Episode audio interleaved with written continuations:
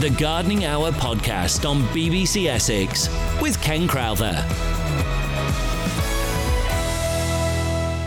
Hello, I'm Ken Crowther, and this is the BBC Essex Gardening Hour podcast. Don't forget, you can subscribe to this podcast on BBC Sounds. This week, my special guest was Jeff Hodge, and we were taking your calls on everything from lawns, aubergines, and willow trees. We've also got some top tips on what you could be getting on with in the garden. Plus, yes, it's that plant of the week. We go straight to your calls, and this week we're starting off with Terry in Thundersley. Lawns, is that right, Terry? Oh yeah. Good morning, Ken. Good morning, Jeff. Morning. Morning. Yes, um, I've, I've got a problem with our lawn now. You mostly uh, know about it. Um, it it's it, you don't know about my lawn, obviously. We don't. know- we you we know what I'm can't see it from you. the studio, um, Terry. It's uh, it's the purple. It's like purple clover, Okay. Oh, yes. Yes. and Yes. And it's taking over my lawn. It's gradually getting wet. I'm, I'm tending to get to the point now where I'm getting more clover than I'm grass. So uh, I just want some suggestions from you, please. That's an oxalis, isn't it? that It one? is. Yes. It's a, it is Which- very difficult to get rid of because, in fact, the weed killers don't work very well, do they? well, Jeff? they don't work too badly, but you you have to use a you know a lawn weed killer, Yeah. which which aren't as good as some of the weed killers that you can use in beds and borders, and that and that oxalis is difficult to get rid of out of beds and borders, so the lawn is going to be even worse. Um, well, basically, what you need to be thinking about is is using um, a, a weed killer, a lawn weed killer. Um, allowing the grass to grow slightly longer so it helps outcompete it. So I would be thinking about trying to grow the grass to, you know, a, a minimum of an inch and a half all the way throughout the year. Um, Yeah, I, I'll keep my grass quite short, so that's obviously causing a problem. It yes. yes, because it's a spreading plant. It spreads quite well when Yeah. you cut short. Uh, and trying to make sure that you know the, the, the soil conditions are, better for the for the grass growing than they are for for the oxalis. So you know making sure that you you feed your lawn well so that the grass grows well. Um, uh, what sort of uh, soil are you on, Terry? Is it clay? Um, uh, yes, I suppose. Well, yes and no. I mean, it's um, when, when I dig up the, uh, the, the soil and that, it's, it's, it's like black soil. Oh, okay, all right. It's where we live, it's, there's been uh, hundreds, hundreds of years of oak trees around us, so I, I guess it's all leaf mould over the years. Oh, brilliant. It's Okay. very black and easy to dig when I'm actually the garden bit. Well, that's good because often what's recommended as we come into the autumn for good quality lawns is to is to um, aerate and and slit the lawn. Um, but if you do that with all that oxalis, you, you're going to spread it. So I so uh, so I was trying to work out whether we should recommend that you do some of that work to encourage the grass growth, bearing in mind that the oxalis is going to spread. But as you're on reasonably good soil, I, I would stay well away from trying to slit or aerate. Um, uh, scarifying, so using a uh, spring tine rake um, next month uh, and through October will again help the grass grow a little bit better. But I, th- I think feeding and, higher mowing um, and trying to use a weed killer might be your best bets. But it, it, even then, it's going to be difficult. All right. Is, is there anything, uh, any products you can recommend that would be better than others, or not?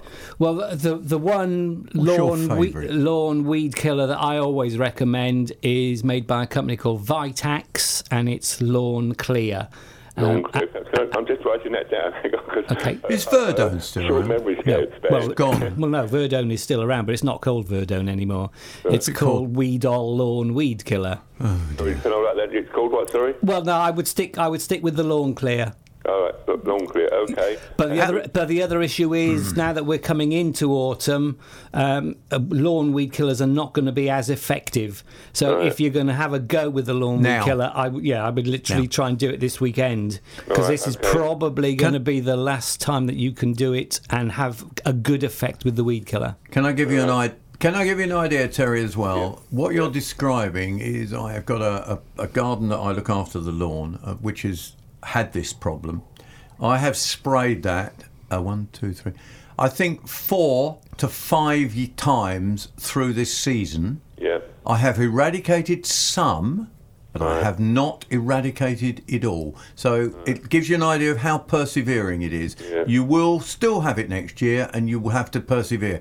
Don't give up. Do what Jeff says, but do regularly spray. You get you might get two sprays in this autumn, mightn't you? Still, Mm, If you, The ground's warm enough, if isn't you're it? lucky, yeah. Yeah. I mean, one one later than this weekend is going to be pretty Hmm. pretty rubbish.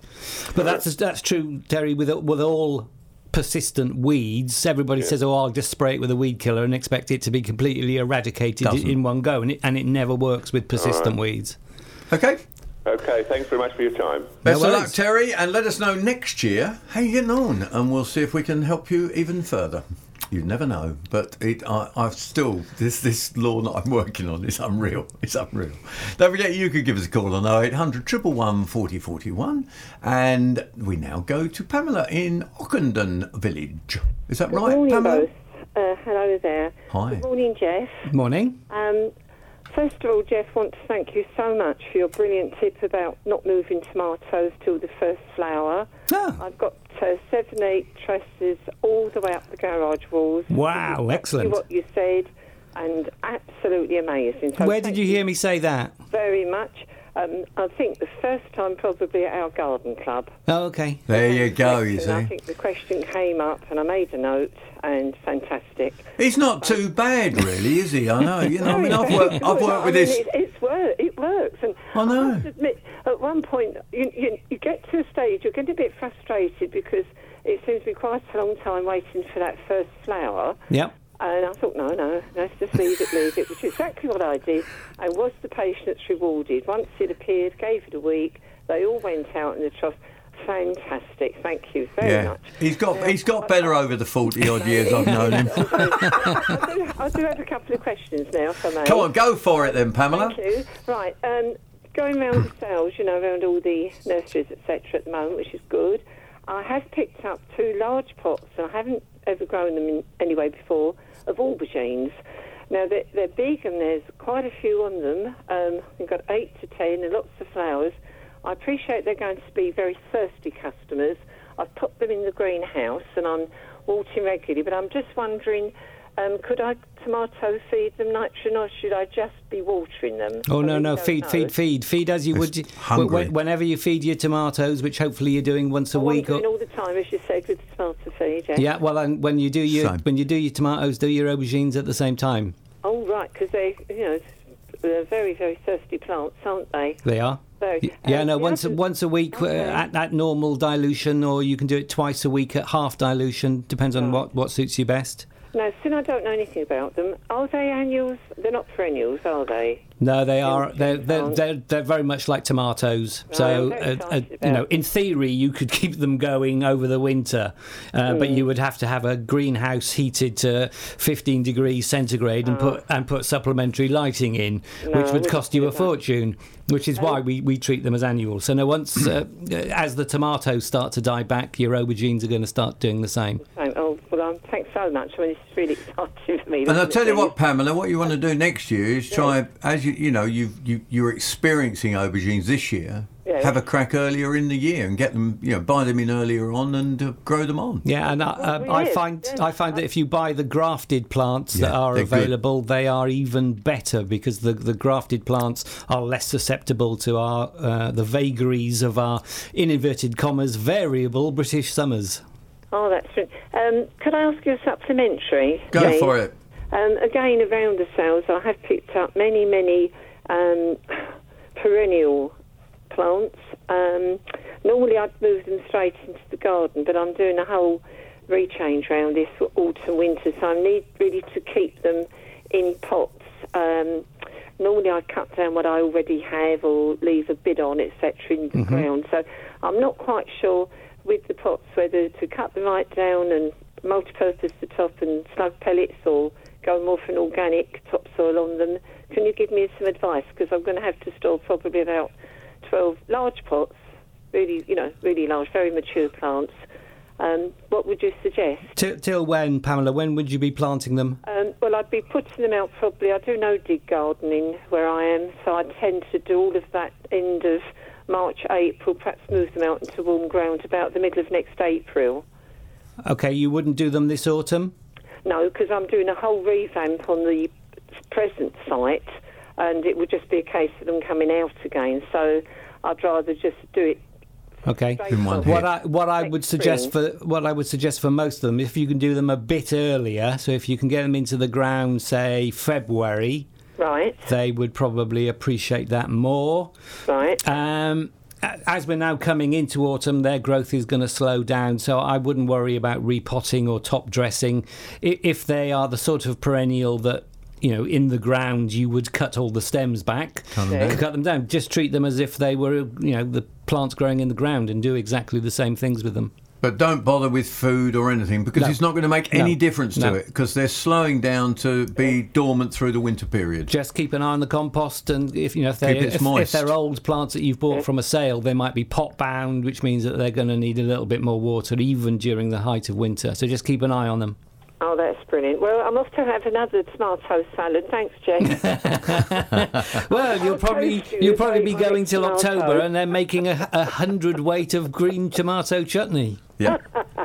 no, I'm eating them when they're absolutely red and delicious. Brilliant. Thank you, Oh, Pamela. Well, thank you. And Thank thank, you. well, Bye-bye. thank you for listening to the advice. Yeah, it's nice. Oh, that's good because so often, you know, Jeff and we all give gardening advice, but you don't always hear whether it works or it's successful. You, ne- do you? you hardly ever, Ever. hear back. I mean, the number of emails that I answer on a daily, daily basis, and then if I'm lucky, I'll get one in twenty. Going. I'm "Oh, going to tell you a very quick quick story. I've called in for a coffee at, at one of those Golden Arch places, you know. Oh, yeah. And I said to the lady behind, I said, you know, the grass and little bit of ground. I said it's always so magnificent here.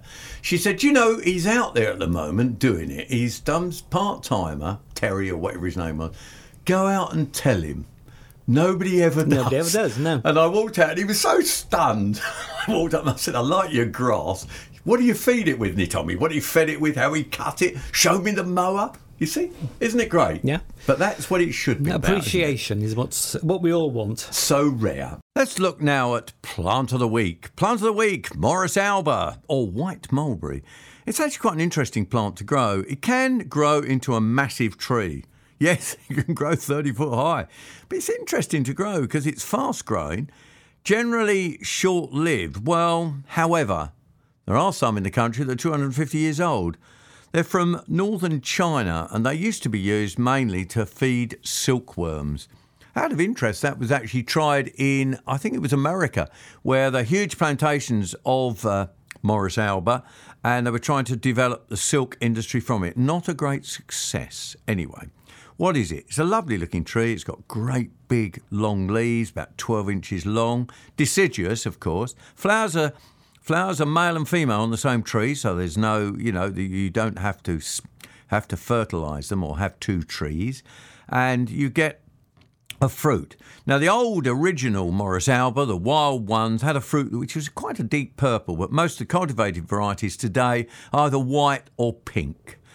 Um, it's not great as a tree as the red mulberry as a fruit because the red mulberry is the one that you would make all your you know your jams etc with like they do up at Tiptree Jams you know at Wilkins because they got some lovely old red mulberries but anyway won't go on to that what do they do so the interesting thing about the flowers is they got this um, quite long flower a panicle flower and in fact the pollen is catapulted, and do you know it's catapulted at 350 miles an hour. And in fact, that's the speed of sound. I think it's faster than the speed of sound. Anyway, there also are some pendular varieties to look out for, which look really nice. And uh, it's said that you can actually, the properties of the leaf can be used as an anti snake venom. I don't think that's a pro- problem here, but it may be in other countries around the world. How does it grow? Well, east or south facing, best, well drained, and seriously, it'll put up with any soil at all. So, from uh, badgers and sweet corn, we go to Keith, and we're back on tomatoes, aren't we, Keith? Yes, uh, Ken. Um, I usually grow uh, tomatoes in the greenhouse. Um, a selection of Gardener's Delight, Moneymaker, and Alicante. Okay. Mm-hmm. I don't Yeah. know whether the sun is stronger this year. The rays are, but even though I've got cool glass on the outside, it's actually burnt the uh, vines. the tops of the plants. Okay, when you say burnt, you are you are you sure that's what it is? Yes, they've gone dry and uh, crinkled. Okay. It looks as though it's sunburnt. Yeah. Okay. No, that that, that that is possible, most definitely. Uh, I just wanted Why to have we check. got strong sun? What? well, well, We're you- not I don't think we're, we're not going to go down that way. that's a whole whole program on its own. It is. I mean, you have to think about those few days that we had. Um, we know when we had those amazing temperatures. Um, Yeah. And and what and the other thing with plants is you know they get acclimatized to what's going on around them, the conditions and the weather and the temperature that's going on around them. And of course, previous to that, we haven't exactly had a fabulous summer. So the plant is going to sort of um, change its growth habit and, and the way that it, it produces food for itself, etc., etc., based on what has happened over the last week, the last two weeks, and possibly the last month. And so it's kind of, you know, it's got itself used to low light levels, low temperatures, you know, cool days, even you know, cold nights for this time of year, and then all of a sudden there's that massive surge, which I think took a lot of us by surprise anyway. That we had, you know, three or four days of, of completely and utterly different temperature, and it's basically taken the plant by, by you know, it surprised the plant because it was getting so used to. Um, uh, so used to the conditions before, um, and, and a lot of people don't appreciate, you know, that because a plant is stuck where it is, um, Can't do anything uh, about it, and can it it? can't do anything about it, and it and it has to slowly acclimatise to what's happened, and it can't um, make huge changes very very quickly. So I think that's probably what's happened. Right. Okay. There's no heating in the greenhouse, No. obviously, um, but um, I, I was really surprised because the uh, amount of crop I've got is very, very small. Yeah, well, uh, obviously that that, could be due to a, a number of reasons, and, and you know, the, the, a small crop uh, will have been initiated, or what's going to happen with the crop will have been initiated, you know, weeks and months ago, and because we had the cold temperature and the Early low light fer- levels, Early fertilisation was a problem. Wasn't yes, it was with very much so. Yeah, huge yeah. problem. Yeah, and you know, poor old plants, they're stuck outside or in a greenhouse, and they have they have to put up with whatever get, gets chucked at them, and it takes them a little while to to to change. And the reason I asked if it had been burnt, um, and I have had lots of people, uh, particularly things like hydrangeas Yes. and even Oh, yeah. and roses. I've On had loads edges. of inquiries about hydrangeas and roses over the last uh, week or last four or five days, having similar things, having the plants Hmm. burn, and that's because we just had that huge, you know, extra heat heat wave, heat burst that the, the plants weren't used Thirty to. odd degrees are not used to. And are again, they? the reason I asked is because you know potato, uh, sorry, well, tomato blight, Blight. has been bad. So I just wanted to check that you weren't seeing symptoms of tomato blight, which obviously it you wasn't weren't. tomato blight. The Yeah. only other thing I can think of is where the vent opens. Obviously, you've got direct sunlight in. Yeah, yeah. Well, If- all, if that it's a- could be the cause. all these little things can can change how a, how a plant or the, the environment that a plant is being um, uh, given. And we go down to Horsham now. Is that right, Rosie? Yes, hello there. It's the hi to you both. Yeah. Um, just to say, I'm, I'm- I'm alarmed. My lilac tree, I'm losing it. It's suddenly give, uh, thrown out a massive amount of seeds. So that means it's seeding and going to die. I've never Um, seen seeds on a lilac tree before. possibly. I mean, a lot, a lot of a lot of plants. Are struggling this year. Yeah, a lot of plants are struggling, but a lot of plants do. Um, you know, if if they're on their last, sorry, sorry, to, Last legs. Sorry to say, sorry to say this, but a lot of plants that when they are on their last legs know that they're on their last legs and think, right, I've, you know, I've got to do something to, to you know, to for the survival of the species. I, I need to flower profusely, and then I need to produce an awful lot of seed. Rosie, what's the tree? What's the actual lilac tree looking like, though? Very healthy because I've kept it fed and watered all through the dry months. I've even give, given up going on holiday to look after it. Good for you. mind. You could, you, gardeners. I've been really, really so. I've been feeding it. I've been watering Gardeners it. should never ever go on summer holidays. No, If you- exactly. Well, gardeners. I think if you're a true gardener, you don't. You don't, yeah, exactly. You go, you go, you go skiing at winter, don't Two you? days and be worried all the time of being away. Um, I what I- can't what I believe would it. I rec- suddenly saw this mass amount of seeds. So I've, I've, I've, I've cut off the ones I can reach, obviously the ones I can't. Okay, I was going to suggest that up. you Yeah. you take off all the all the seed heads. But definitely. You, but you wouldn't worry much if the tree is No, looking no, healthy. exactly. There's Yeah, yeah, nothing yeah. too to But Why worry would about. it do that? I've never ever known it do that before. Because sometimes it's what what we've talked about earlier. Really, it's the same sort of thing. Is you know a plant can't do anything about the weather. It can't then decide. But what what they're doing is they're looking for survival. So if we get a very long dry hot period, there's still a survival thing within, which is what Jeff was talking about. It's either they're going to die because of age, isn't it? Yep. Or it is dry, I might die. Yep. I mean, I know we say they don't think, but They do. They, do think. They communicate. Plants communicate. Tre- uh, for- trees in a forest communicate with each other through their roots. Now I know that's a bit of a might sound a It's a bit Prince of a Charles a, bit, bit of a hippie, hippie thing, but of course what you have to think about is, you know, it's not only what happened last week or last month. You have to think about what happened last The year. whole summer. And that- the year before. And if you think what been happened last pampered. summer, It's it was been so really, really hot. pampered. It was so hot and dry last year that a lot of plants did think, Didn't go on holiday last year for that reason. I'm Good. fed up. good, So I think the answer is the plant knows what's going on out there. and it tries to do whatever it it can can- to, to Now, have you alleviate. known lilac trees to throw seed out in profusion like that before? Yeah, yeah, yeah. Happens. Oh, you have. Yep. Oh, that's quite normal, and the tree has lived. Well, it's not normal, but it happens. Yeah, and if Yeah. The, and if the and if the tree itself is looking green and healthy, the leaves are healthy, and if it's you know if it's even if it's showing signs of new, strong, healthy regrowth, then you know it it got, it got confused by last summer, and then this year it got it was cool in the spring, and it like, ah well it's all right, I'm good, I can carry What on. should I do with some of these seeds? Would, if I planted them, would I No, get don't more bother, lilac trees? don't bother, No. don't Oh, bother, chuck them Oh, out, right. chuck them out. Particularly beautiful mauve ones. Yeah, well, you won't You get won't get you that. won't get the same. Because, No, it, because, okay of, because of cross pollination, you'll get something completely different. You might actually get the the newest, best new variety of lilac the world has ever seen. So you could try. But, but the likelihood is you'll just get Rubbish. tat. We're going to move from Rosie in Horsham down in West Sussex. Nice to have you with us, that was. And we go to Stebbing with Steve. Steve, Hiya. what we got? Um, well, I've got some mature trees at the bottom of my garden. Now, last year, um, the willow tree in midsummer just started to, all its leaves started just dying and it completely died. Anyway, I left it in the ground. It's, it's about 40 foot high and thinking it might come back this year, but no, it's completely dead. Now, um, I've got a tulip tree which is probably about 20 foot away from that one, and that one's going exactly the same. All the leaves have shriveled up and uh, coming off and dying, and um, just wonder what we can do about it. Is it some disease that I've got to cut them down and burn them, or um, or what it is? Conifers all seem to be okay round it, but it's just these trees, but both different varieties.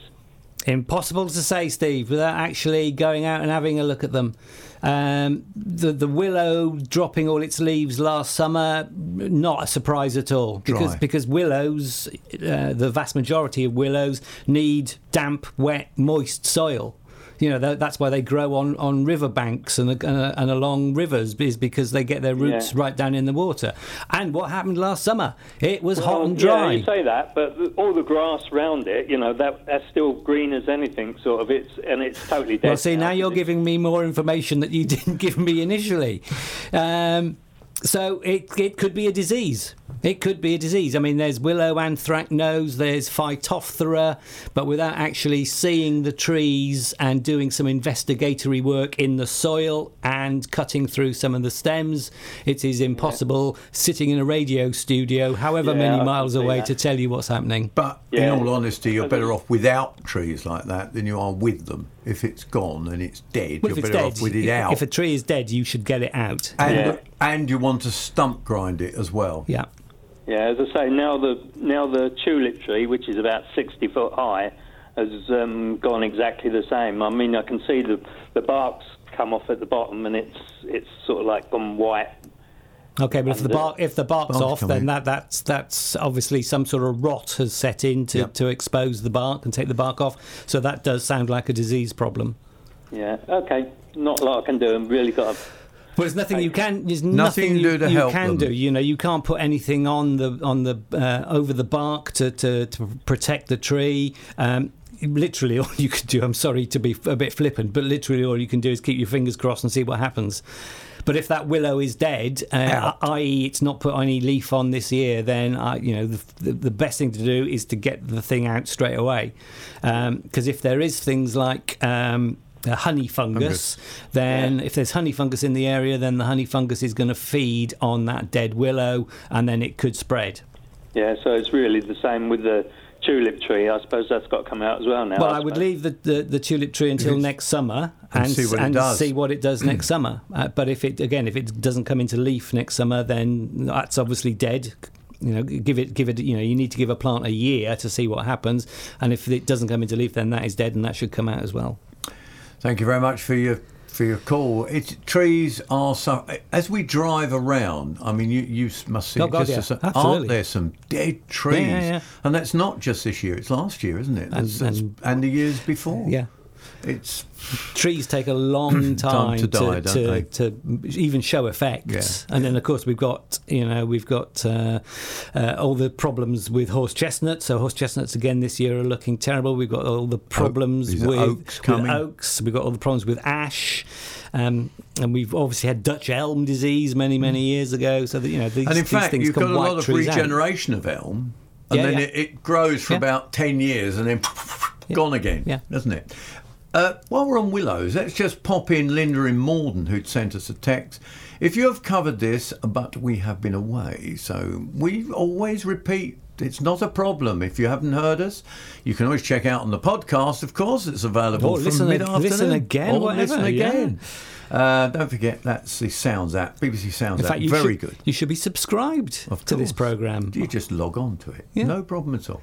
Anyway, the willow tree in her garden, 35 foot high, possibly 40 years old, suffering badly this year. When it came back into leaf, several branches were dead. We thought it was squirrels nibbling the bark. Other branches died back during this summer until there were only a few leaves at the tips. My advice has been that many trees are suffering because of the last two years of weather, which we've just said. Mm-hmm. It may still live. Well, it may. Having come back from the holidays again, we've lost all the leaves. Will watering help? It's on a slope near two large birches and two large firs in the garden. Dry. Linda in Maldon. Similar story. Similar story in that yes, it could be dry soil. Again, willows need an awful lot of moisture. It's on a bank. It's on a bank which drains more than than flat soil. But if you've got actual branches that are dying back, then we could be looking at something like willow anthracnose. Um, but again. Totally impossible for us to say what's going on because we, we can't actually see the, the tree. It'd be worse than getting a tree surgeon. It's a bit like good tree surgeon. It's a bit like you going to the doctor and saying, um, "My son's got all these spots all over his back. What's wrong with him?" What's the doctor going to say? Well, I can't tell you. I can't. Well, you know, No, well, bring him in. Bring him in. And so the doctor has to see the, the Yeah, person that's to make any uh, diagnosis of a problem. Good tree surgeon might help, mightn't it? Yeah. Well, If a tree they find a surgeon, somebody who, who knows what they're talking about to go and visit, Yes. can then do the diagnosis of the patient. So that's what it's about. Oh, we thought we'd fit that one in because it was a similar sort of discussion as we had on the previous discussion there on the phone. We'll be back to your questions in just a little while, but right now on the BBC Essex Gardening Hour podcast, we've got some top tips on things you could be getting on with in the garden. Well, is it in the garden? No, it's going down the garden centre or the retail nursery. And the best place to be is seriously go and get some bulbs ready for the spring. Yes. Now, when you're choosing them, daffodils are really best bought at this time of the year because you'll have to start to think about getting them in the ground fairly soon. Always look out for firm bulbs. So when you're feeling them, even if they're in a big bag, just just feel them. See, they're not soft. But the range is fantastic. There's all that huge range of tulips, parrots, dwarfs, wild looking ones, great uh, regal ones, and you can get tulips flowering from as early as March right through till May. So, in fact, if you buy a lovely mix, you can actually really make your garden look fantastic for a long period of time. Don't forget lots of the miniature daffodils and miniature bulbs as well, as well as, of course, that huge, huge range of daffodils and narcissi. So, get out there and buy them now while they're in great condition. Then all you got to do at home is keep them in the cool, in the dark preferably, well, fairly dark. You don't want them in bright sunlight and keep them cool. So, yeah, get out there and get your bulbs. What's the next one? Well, I'll tell you what, it's about spring or winter bedding. Now, if you buy winter bedding at this time of the year, or spring bedding, winter flowering pansies and violas, if you get them in the ground now, the ground is warm, okay. Your bedding might not be quite finished, but clear some of your bedding and then you can get on with planting it. The ground's lovely and warm, keep them moist, and they will produce bud and flower and flower through the winter. If you don't get them in early enough in the autumn, as we are going into autumn, let's face it, end of August, beginning of September, they won't flower all winter. There's a little few couple of tips for you, and there's more tips a bit later on. The Gardening Hour podcast on BBC Essex with Ken Crowther. Fred, you're in Wickford. We're talking passion flowers. Is that right, Fred? Yes, sir. I've got a one that was taken over to one side of the garden. It's up the apple tree about 15 or foot. There's hundreds of flowers on there, but they don't all open, blossom. But I was looking around the bush pile near the door sort of thing, and through it, I could see a light. I thought it was a, I thought it was a tomato at first. I was got tomatoes. That was a, anyway. I had a close look at it, and I felt it. But it's not a, a pod. It's not one of the flower pods, but it's attached to the. So, Um, it's, so it's one of the fruit. It, yeah, pardon? So it's a it's a one of the passion flowers fruits. We've never had a fruit. That's the only, that's the only one on there, what? Well, yeah. they- well, is they- it a yellow? It's a yellowy orangey colour. No, it's a red. bright red. Red, red reddish. Orange. Orange, yes, that's thank better. you. Orange. Yellowy. I say yellowy red, which is they go from pale yellow through to Well, they're going to start, off, orangey well, they red. start off they? green. green And to they, yellow. and they almost look like flower buds. That's right. And then they go from yellow Yeah. through to orange. Yeah, that's the fruit. That's the uh, the. they're fla- not. They're not I've in. never seen anything on that before. Like Well- that. If it was to see this passion flowers taken over the apple tree. Well, that's Yeah. because it's growing well and it's a, and it's we- in a sunny, warm position. yeah. It's finally got established and is going for it. So Now- yeah, that's the fruit. They're not exciting to eat. They're very boring. They're not poisonous. No, but But it's, but it is not the passion fruit, Fruit. that you buy in the supermarket. That's from a totally different species. This one produces fruit. It's very insipid. It's got a lot of seeds in it. Not a great taste. you I- can make jelly from I them. know some people that make jam for, from it, Yeah. and they make. I know somebody that made about Wine? five. Well, no, five years ago they made about five. They, they collected because it was a good year, and they collected hundreds of these things, and they spent hours skimming the fruit out of the middle and made jam out of them. And I think they had eight jars of jam, and they got through about half an inch of one bottle. 'Cause it was that it was so horrible. They just chucked the others out. So not an exciting fruit, but something that's a bit of fun. Uh, but also quite attractive. Oh, yeah. uh, this time of year. Is All it right, actually a s- seeds, you say? There's seeds inside. Yeah, yes, seeds if you inside, yeah. leave it, if you leave it, it will ripen, go very soft indeed, and in fact, you can grow passion flowers from them. If you want to bother, It takes time. it takes a lot of time. Yeah. I was going to say, it's taken over one side of my about 45 foot long. Well, it sounds like you might need to prune it back then in spring. So in late March, early April, you need to give it Cut a it really good pruning. Otherwise, it'll just carry on. Now let's go down to. Don't forget that number to call. We've got a line free on 0800 111 40 41. That's 0800 111 40 41. Text us here in the studio on 81333. Pop Essex on the front. And we're going to Rochford to talk to Doris, aren't we, Doris? Yes, hello. Hi. I just got three quick little queries. Mm-hmm. Um, begonias. I I I send away for uh, about six begonias. So They're in pots. Well, they haven't done very well. Now, is it any good me keeping those? I mean, are they perennials or not? Depends which begonias you're talking about, Doris, because there's lots of different types. So are, are they? are Okay. these outdoor ones that you that uh, are meant to produce flowers. Yes, I've got had them out, outdoors in pots. You Okay, see. all right. Well, those particular begonias are, are perennial and they form tubers.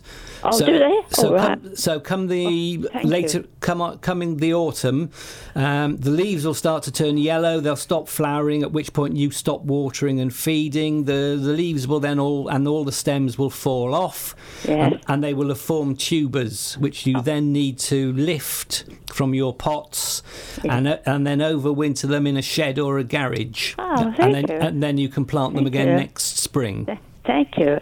Um, cyclamen, um, uh, I've, uh, I, well, I don't, when is the time to rest it? Because uh, I rested it and uh, brought it out. You know, it was going to started to fi- do it all right, and then um, lots of little buds, so they're just dead. So uh, do, does it need to be rested? Rested So again? is this an indoor cyclamen, a house plant? Well, I've had it outside, but I think really, it, yes, it, it, it could be an, an indoor plant, perhaps.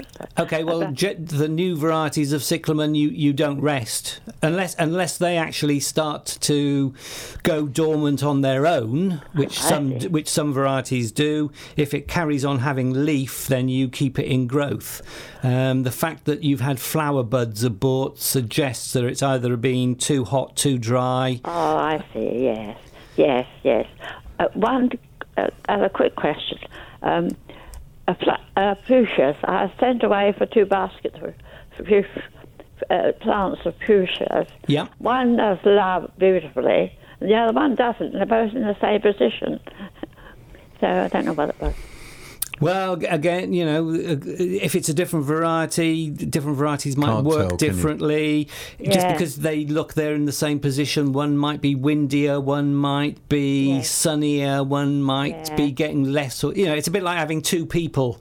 You know, if, if you if you sta if you if you look at two people and you and you feed them the same, uh, They know, don't always look the They same. don't always look the same, and they don't always grow the same. And, and you know, plants are exactly the same. Just because you buy two plants, you know, just having them th- three, four foot apart can can give them different growing conditions. I so they'll they'll grow differently, and they've got different genetic makeup, Yeah. etc., Is etc. it, is it any good me keeping them? Yeah, Keep yeah, absolutely. keep Yeah, yeah. up, up, on good Depending one. on varieties, they, they may not uh, be frost tolerant, so you're going to have to try and overwinter them. Uh, if you've got a conservatory or a, a cool greenhouse, or even if you can get them on your windowsill. But yeah, they're, they're perennial, they'll keep coming back year after year after year. Right, and just one of the text. Jill in Witham wants to know uh, when deadheading agapantha, should the whole stem be taken out or just the flower head? Do you leave them on until they go to seed yourself? Because I know you grow agapanthas, don't you? You have them in pots around your garden, Yeah. don't you? No, what, what, what, what- Some people do, I don't know, they? but you know, okay. If you've got the time, if you've got the time to spend seven or eight years growing tiddly little No, seedlings, but they look quite attractive, don't they? With their heads on. No? Oh, I see. Yes, Oh, leaving you- the seed heads well, on. No, no, they don't look attractive. Oh, all right, they don't. They? I don't. Well, I don't think they look attractive.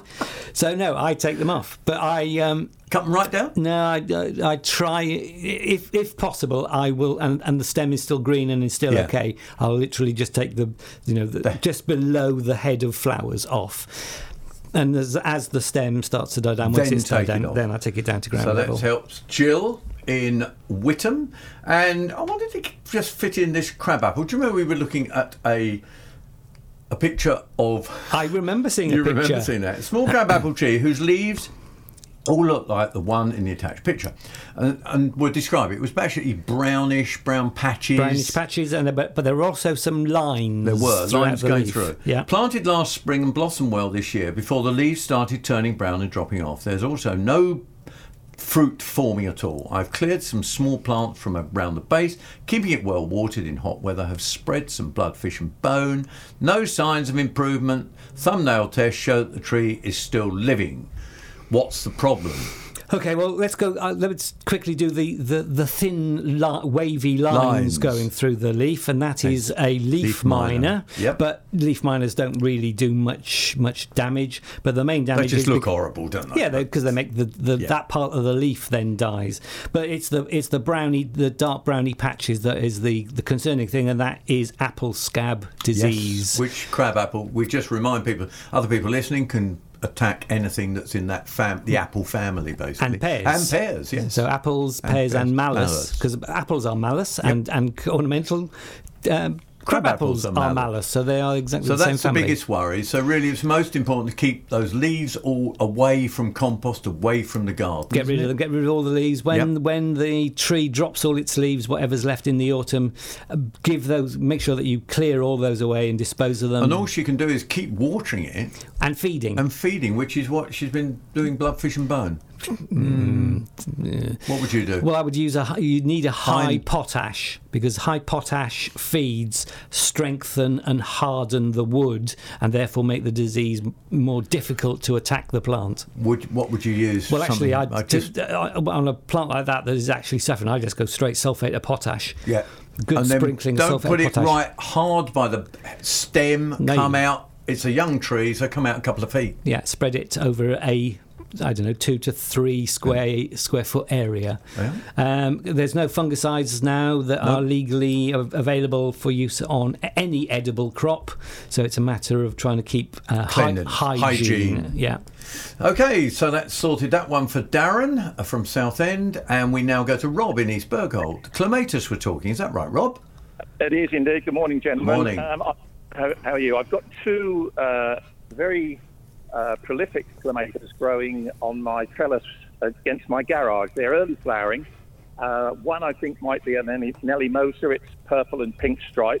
Uh, and the other one's a very rich purple, which has flowers about five to six inches wide in the early spring. Now, they've started sending a few more flowers out now. Um, this is the third crop that I've had um, right at the top of the uh, bushes, which are six foot high, and they're each about three foot, three foot six wide against the wall. Now, the majority of the plant is now green, obviously. Yeah. Um, I have I have cut off all of the seed heads as I've seen them, um, and uh, I'm going to be left with a lot of green, which I think is going to turn to horrible brown, dried up leaves very very shortly. Correct. And my my question is whether I leave it looking so unpleasant through the winter, or do I cut back this time of the year, or wait till the spring? Okay, the main, uh, because we are talking of what are called summer flowering hybrids. You, you haven't got one of the spring flowering species, you've got one of the summer flowering hybrid, or two summer flowering hybrids. Their main pruning is done in February, March. And Even though they flowered in March and April, even though they were very early flowering. I thought you said they'd flowered No. I said they flowered, flowered, they flowered prolifically in the early spring, and they've just sent a few more shoots through, um, which are flowering at the top of the Ah. Right, bush now. okay, So that's the young, second fla- that's young growth. Well, That's- when you when you, I mean, you've mentioned Nelly Moser. So Nelly Moser is a summer flowering hybrid. Nelly Oh, well, Moser, be, but Nelly Moser shouldn't start flowering until May, and Right. May and June are its main flowering period. Okay, all right. Well, I, I call that spring, so okay, yeah, that's the one. Okay, so you, you, you prune in spring, don't you? Yeah, late February, So early March. So what would you do now? I mean, I just personally, I just Tidy take, up. tidy up, Tidy take the front out, Yeah. make it look nice, look Don't- better. Don't hard prune when when when all the the growth dies back. Don't hard prune because you need to d- leave that until February March.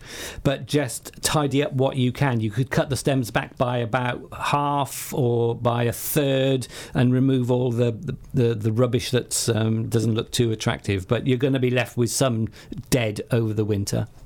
Right, right. Now, I've got a question about ants um, on roses. Um, I've got about a dozen of my roses on the front border now that have got huge ants nests or ant heaps along the base of the plant. Are they causing any damage? Possibly. Uh, because they mine in the soil, then that means that they are Yeah. producing air gaps around the the roots of your roses. So, which obviously means that the roots are going to die. So it could be causing problems. If the roses look okay and they're not showing any signs of wilt or dieback, they're probably not having any effect whatsoever. If not, try and get eradicate them with a good ant killer. Yep. Right, so no problem. No problem putting that round the round the base of the plant. No, No, no, none at all. at all. None at all. As long as it's one that's approved for use uh, uh, in Yes. soil conditions. And don't go and put boiling water, will you? we have had people do that on their lawns and wonder why it's dead. which, do- which doesn't work anyway. Okay, then, Rob. How are your herbaceous gardens looking at the moment? Well, I'm going to be giving you some tips on that, but in a little while, we'll be back to your calls and your texts. But anyway, back to those herbaceous plants. Herbaceous plants at this time of year, a lot of them are looking very scruffy indeed, and I like to cut them down unless, and there isn't unless, they've got a very interesting uh, seed head. Now, if they've got an interesting seed head, I like to leave them. Not only do you like to leave the seed head, but it's also good for the bowl, for the birds and the you know the birds and the bugs to enjoy it as well through the winter period. So it's a bit of a mix herbaceous clearing, but definitely get rid of all that dead leaf that is around the surrounding base of the plant. That is so important. So they are herbaceous plants, tidy them up, and I'll be reminding you later on in the year when we can divide some of them and get new plants from old, because that's another way of increasing that garden and making it look really very attractive indeed. Herbaceous plants are well worth growing. Not only that, you could be sowing some of those biennials at the moment as well at this time of the year. Somewhere sheltered, cold frame, cold greenhouse, and getting them going. What else are we going to look at? Well, lawns. If you're uh, looking after your lawn, been a bit dry, liquid feed still at this time of the year, and keep it cut not too short. But then, while you're down at the garden centre buying your bulbs and your bedding plants, get some autumn food because when we get some moisture into that ground as we go into autumn, it's well worth giving the lawn a really good autumn food. Yep, the feed strengthens the roots. And if you've got strengthened roots and base of those grasses, you will get a much better lawn next year. So they are. There's a couple of things that you could be getting on with out in the garden, but more importantly, get down to those garden centres and nursery and look for the things that are going to take you through the winter. Not forgetting maybe some winter flowering shrubs. Let's go straight back to the phones. I promised to talk to Margaret, didn't I, Margaret? And we want to talk about hydrangeas. Is that right? Yes. What would you like to say about hydrangeas? What's Um, happening? Well, my my hydrangeas been burnt on the top yeah. because of the sun. Yep. Um, do do I have to cut the because the flowers look a bit mank now? So No, if- do I, I wouldn't do any. them? I wouldn't do any pruning, Margaret, because you might start losing next year's flowers if you do any pruning of hydrangeas. So live through the fact that the leaves are looking a bit awful. The only thing that people It's are not the doing. leaves, it- no, it's, the it's the flowers. You flowers. could Oh, take the fl- flowers. you could Oh, take the flowers off, couldn't you? Because they're Yeah, looking yeah, manky, aren't yeah, they? yeah, take the flowers off. Yep. Oh, lovely. And they are That's looking, as you quite know. rightly say, Margaret, this year they are looking worse than normal. They really Yeah, are. yeah, Because of the weather. Because of the weather. Margaret, does that help you? Yes, thank you very much. That's a pleasure. That's Margaret from Chadwell St Mary. And we go to Paul. Where's Pauline? Pauline's in Clare. Hello, Pauline. Hello, Ken. Laurels. Yes, um, we've got a double banked laurel which has been in for 20 years, over 20 years now. Um, we we had um, a big pine tree um, next to it, which we had to take down because it was diseased. We took that down quite a few years ago now. Obviously, you still find the cones underneath. Um, just on the end where the tree was, the laurels are, are starting to die. They're going yellow. Although if you scrape the bark, it's green. So would it be because of the tree was Hmm. We don't Um, want to lose this because it's a huge, huge laurel.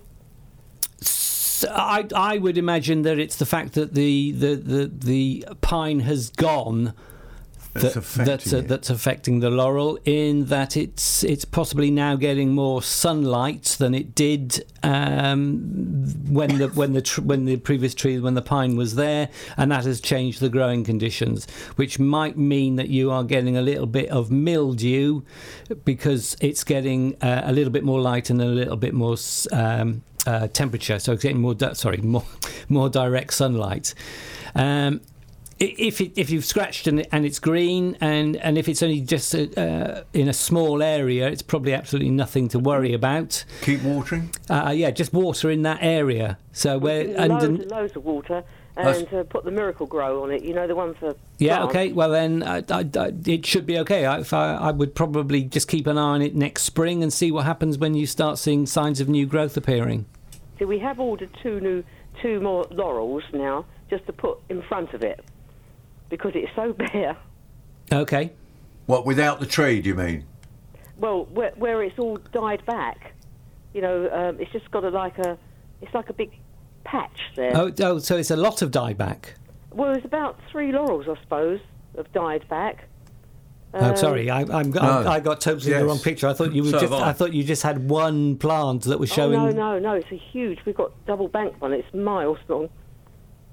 But we just don't want to lose. Um, So you've got three laurels out of several dozen or numerous ones that are dying. Well, they look like they're dying, but if you scrape the bark, they're green. So in theory, they're not dead. It's Well, yellow. Yellowing can be te- temperature, water, or feed, or feed, or wind. um, I, I, I'm sorry, Pauline. It's, um, again, this is another one of those ones that, without actually coming down and, thi- and having a look and seeing them, it's totally impossible to think make an, what- id- an identification. I think what you need to definitely do is you said you've watered. Watch you're not over watering. You're not leaving Yeah. the hose just on it. Are you leaving it and saturating the ground? No. Right. They Are need supposed plenty. to do that then? No, plenty of water. Leave it on there for an hour or something like that, so that you get a good saturation through the ground. And as Jeff and yourself were both saying about feeding, important to try and give it a liquid liquid feed at this time of year. Would you? you could even give it a foliar feed, couldn't you? Yeah, you could try seaweed, a, a- Seaweed a foliar seaweed feed? foliar feed, which will help boost its its sort of vigor. Spray it over the whole plant. What about Miracle-Gro? Mm, no, you need a seaweed base, something like Uh, Seaweed. Maxicrop. Maxi crop something like. would be, your, crop would be your better. best, or, or a seaweed tonic. To be honest, using a liquid feed like like Miracle-Gro or any of the other liquid feeds on a on a huge stand of laurel is, is not going to be is not going to be any good. To be perfectly honest. Foliar feed would work though. Yeah, but I'm talking about Yeah. you know it- for for, For ground. for, the future. Uh, You know, your best bet is to A use a, a granular fertilizer, something that lasts long. Um, if you like Miracle-Gro feeds, then use the Miracle-Gro continuous release, which is basically a once a year feed.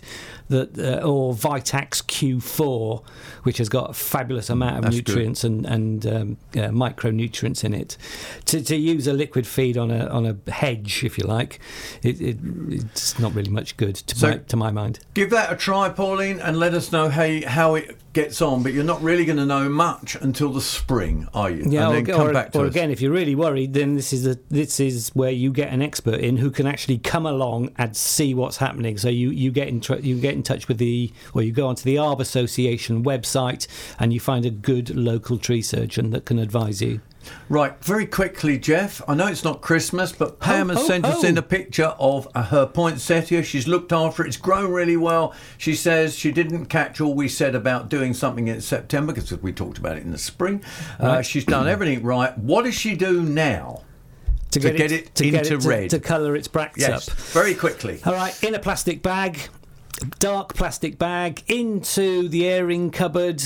We're starting off at eight o'clock at night, bring it out at eight o'clock in the morning. 12 hours. Every single day from now until Christmas. If you miss one day, or if you if the light gets at the leaves, you know, if you put it in a cupboard, not in a plastic bag, and you open the cupboard and the light comes in, the whole thing's shot to pieces. So it must be black. Take it out, then water, it moist, kept moist and growing, but you must do that 12 hours darkness. Every day. Hope that helps, Pam. Um, good, good luck. love the show. This is Ron from Kent, having some work done late October. Have no choice but to cut back harder salix, cotoneaster, and an escalonia bush. Will this adversely affect them? What? If I cut them back now? Well, work being done in October. Oh, okay, so it has to so be done cut now. them back September, I late would, I would leave it for as long as possible. You know, the, the the day before the work starts, ideally, or or as we're getting into As that week- cooler week temperature, before. week before, and cut them back hard. Most trees, shrubs like that don't mind hard pruning. No. should recover. Might just lose a little bit of the shape, and obviously you're going to lose a lot of the height. But it shouldn't be any problem whatsoever. But try and leave it. Don't you know? Don't do it this weekend because I don't think the weather's quite It's right not- for it. No, not quite right. Okay, Margaret from Shoeburyness. What have you got for us. Margaret? Hello there. Um, it's about Box Hedge. Yeah. Um, it appears to have got blight on it. I've sprayed Uh-huh. it once with a fungus, and it's due to be sprayed again the coming week. You know, they say 10 to 14 days later. Yep. But I'm just wondering, is it likely to work at all? There's someone with enthusiasm. What will it work? What, what fungicide is being used, Margaret? Do you know? Solver, a spray. It's called what? Resolver. Solver. No, you really want to swap your fungicide. You want to use Fungus Fighter. Fighter. Mm. Yeah, it is a fungus fighter, sorry. So is that? Well, it's not Resolver. You just said No. Resolver. Re- Resolver is a different brand. So, Fun- what, so, you, Fungus so Fighter on is- the on the bottle, it needs to say Fungus Fighter as its name. Yeah. Oh, just a minute. I, I've just bought another spray. Can I just get it and then Yep. read it out? Sorry. While we're talking about that, Gloria from Hornchurch says she planted six new box shrubs, an extension to existing hedge, eight feet along and two foot high, and they progressed well until a couple of weeks ago when I noticed they didn't look good. I think they got box blight at the end of the existing shrubs also look affected. Will I have to remove them? Is there any chance of saving them or at least saving the pre existing hedge which I planted in 10 to 12 years ago? I love the program. Keen amateur. What does she do? So it's similar sort of Yeah, advice. sorry. It's, um, No, it's all right. We were reading out another email that's talking about exactly the same thing. So, Margaret, tell us more. What are you using? Right. What I've got, what I'm using is Provanto. Provanto. Fighter Plus. That's Okay, and it's the it's the uh, hand spray. It's the ready to use. Yes. Yep, that's That's stu- fine. that's the stuff you need. That is the best stuff for box blight. So if that doesn't work, nothing else will. So it means I have to dig it all out. No, no, no, no, no, no, no, no. no. Use it. Use the spray, and yeah, you I'll will, get that. Yeah. and you will look after your box. It'll come back. It'll Oh, it sort will itself. revive. Yes, Yes, yes, yes. No, that's what I wanted now. Am Yeah. I wasting my time and No, money? you're not at all. But And that's why I wanted to find out what Yeah. fungicide you were using because if you weren't using the best one, you might have been wasting your time, and I was going to recommend the best one for you. The other thing you need to do is it's a good idea to feed it, and there is a specific box feed. and I've used that in gardens, and I can noticeably see, See the, difference. difference, and it it's works. absolutely incredible. Yeah. And, So- it's, and it's made by Bo- a company called Buxus. Yes, that's quickly, and I mean we've got to be quickly, Jeff. Uh, David from Brentwood. What about your conifers, David? Right, Ken, quick, quickly. Uh, Compressus pyramid, uh, Compressus sempervirens pyr- pyramidis. Yeah. Yep. Pyramidis. Best time to plant, end of September? Uh, no, uh, that sort of plant because it's a cupressus which aren't totally 100% reliably hardy. I would leave it till spring, March, Right, another March or even eh, late March or even even April. Right, because I'm taking out an eight-foot box ball Yeah, because that's full of caterpillar. yeah. But I want to, I want to put two, two of the compressors in. Right. Well, I would dig the box out. I would spend the winter improving the soil, digging in loads of organic matter and some some slow release fertilizer to get the soil looking good, and then I would plant the cupressus in late March or even April. But April probably better. It's time now to look at some of those events around the county. And I'll tell you what, you let us know about those events and we will publicise them on this BBC Essex Gardening podcast and get more people along to your events. Let's start off with the Colchester Bonsai Society. They meet at the Marks Tey Parish Hall, London Road, Marks Tey. When are they meeting? 2nd of September. I know it's only a few days away, but uh, that's the first Monday of every month excluding bank holidays. New members and visitors are very welcome. If you want further information, you could ring them on 01 206 211 003. 7th of September, autumn show at the Tiptree Garden Club at Thurstable School, Maypole Road, Tiptree. Pound entry, flowers, vegetables, handicraft, children's exhibits, cups and certificates will be presented by Ray Clark. Yes, the very own Ray Clark from BBC Essex on Saturday mornings. Uh, what else have we got for you today? Halstead Horticultural Society annual show, Queen's Hall Halstead on the Saturday the 7th, entry 50p. Flowers, veg, cookery, crafts and refreshments. Lots going on there. Seven, uh, oh, The big one. Yes, it's the Orsett Show, a great family day out. That's Saturday, the 7th of September. It's at the Showground, Rectory Road, Orsett, RM16 3RU. It's on from 9 till 5. It's got uh, the stunt show, it's got dogs and ducks show, steam engines, village tractors, shires. Swing Time Sweethearts will be there, horticultural section. And guess who's in the horticultural section? Ken Crowther, straight from BBC Essex, will be there to talk to you and sort out your gardening problems. So come along to the Orsett show and meet me, Ken Crowther. I'll be there. Okay? Listen out for that. Um, what else have we got going on? The 17th, uh, we've got the um, Feering Flower Club that's on at the community centre. Anne Bell from Little Canfield will doing uh, flowers from me to you. That's in the Coggeshall Community Centre, Coggeshall Road, CO5 9QB. 7:30 start, September the 17th. Um, don't forget, the Marks Hall Garden and Arboretum is open. Well worth going to see there. Brown signs, CO61TG. Largest collection of agapanthus and eucalyptus. And of course, it's got the Heritage Garden with the Wollemi uh, pines in Europe, biggest collection. Families will still love Hyde Hall, still plenty of time to get along there, some of you before you go back to school. Uh, the Giant Caterpillar to celebrate 50 years since then. The Very Hungry Caterpillar was written that long ago, 50 years and that's also included with willow sculptures of apples and pears. Creep Hedge Lane, Rettendon, CM3 8RA. If you want your event mentioned here on the BBC Essex Gardening Hour podcast, just give us a call. Yes, send it along to ken.crowther at bbc.co.uk or pop it in the post, Ken Crowther, P.O. Box 765 Chelmsford, CM2 9XB. See you there. Thanks very much for listening to the BBC Essex Gardening Hour podcast. If you missed any of the answers to the questions we gave, you can download this programme. Take it with you on the BBC Sounds app. If you've got a gardening question for us, why not give us a call next Saturday between 11 and 12 on 0800 111 40 41. Yes, Ken Crowther, gardening phone in, Saturday mornings on BBC Essex.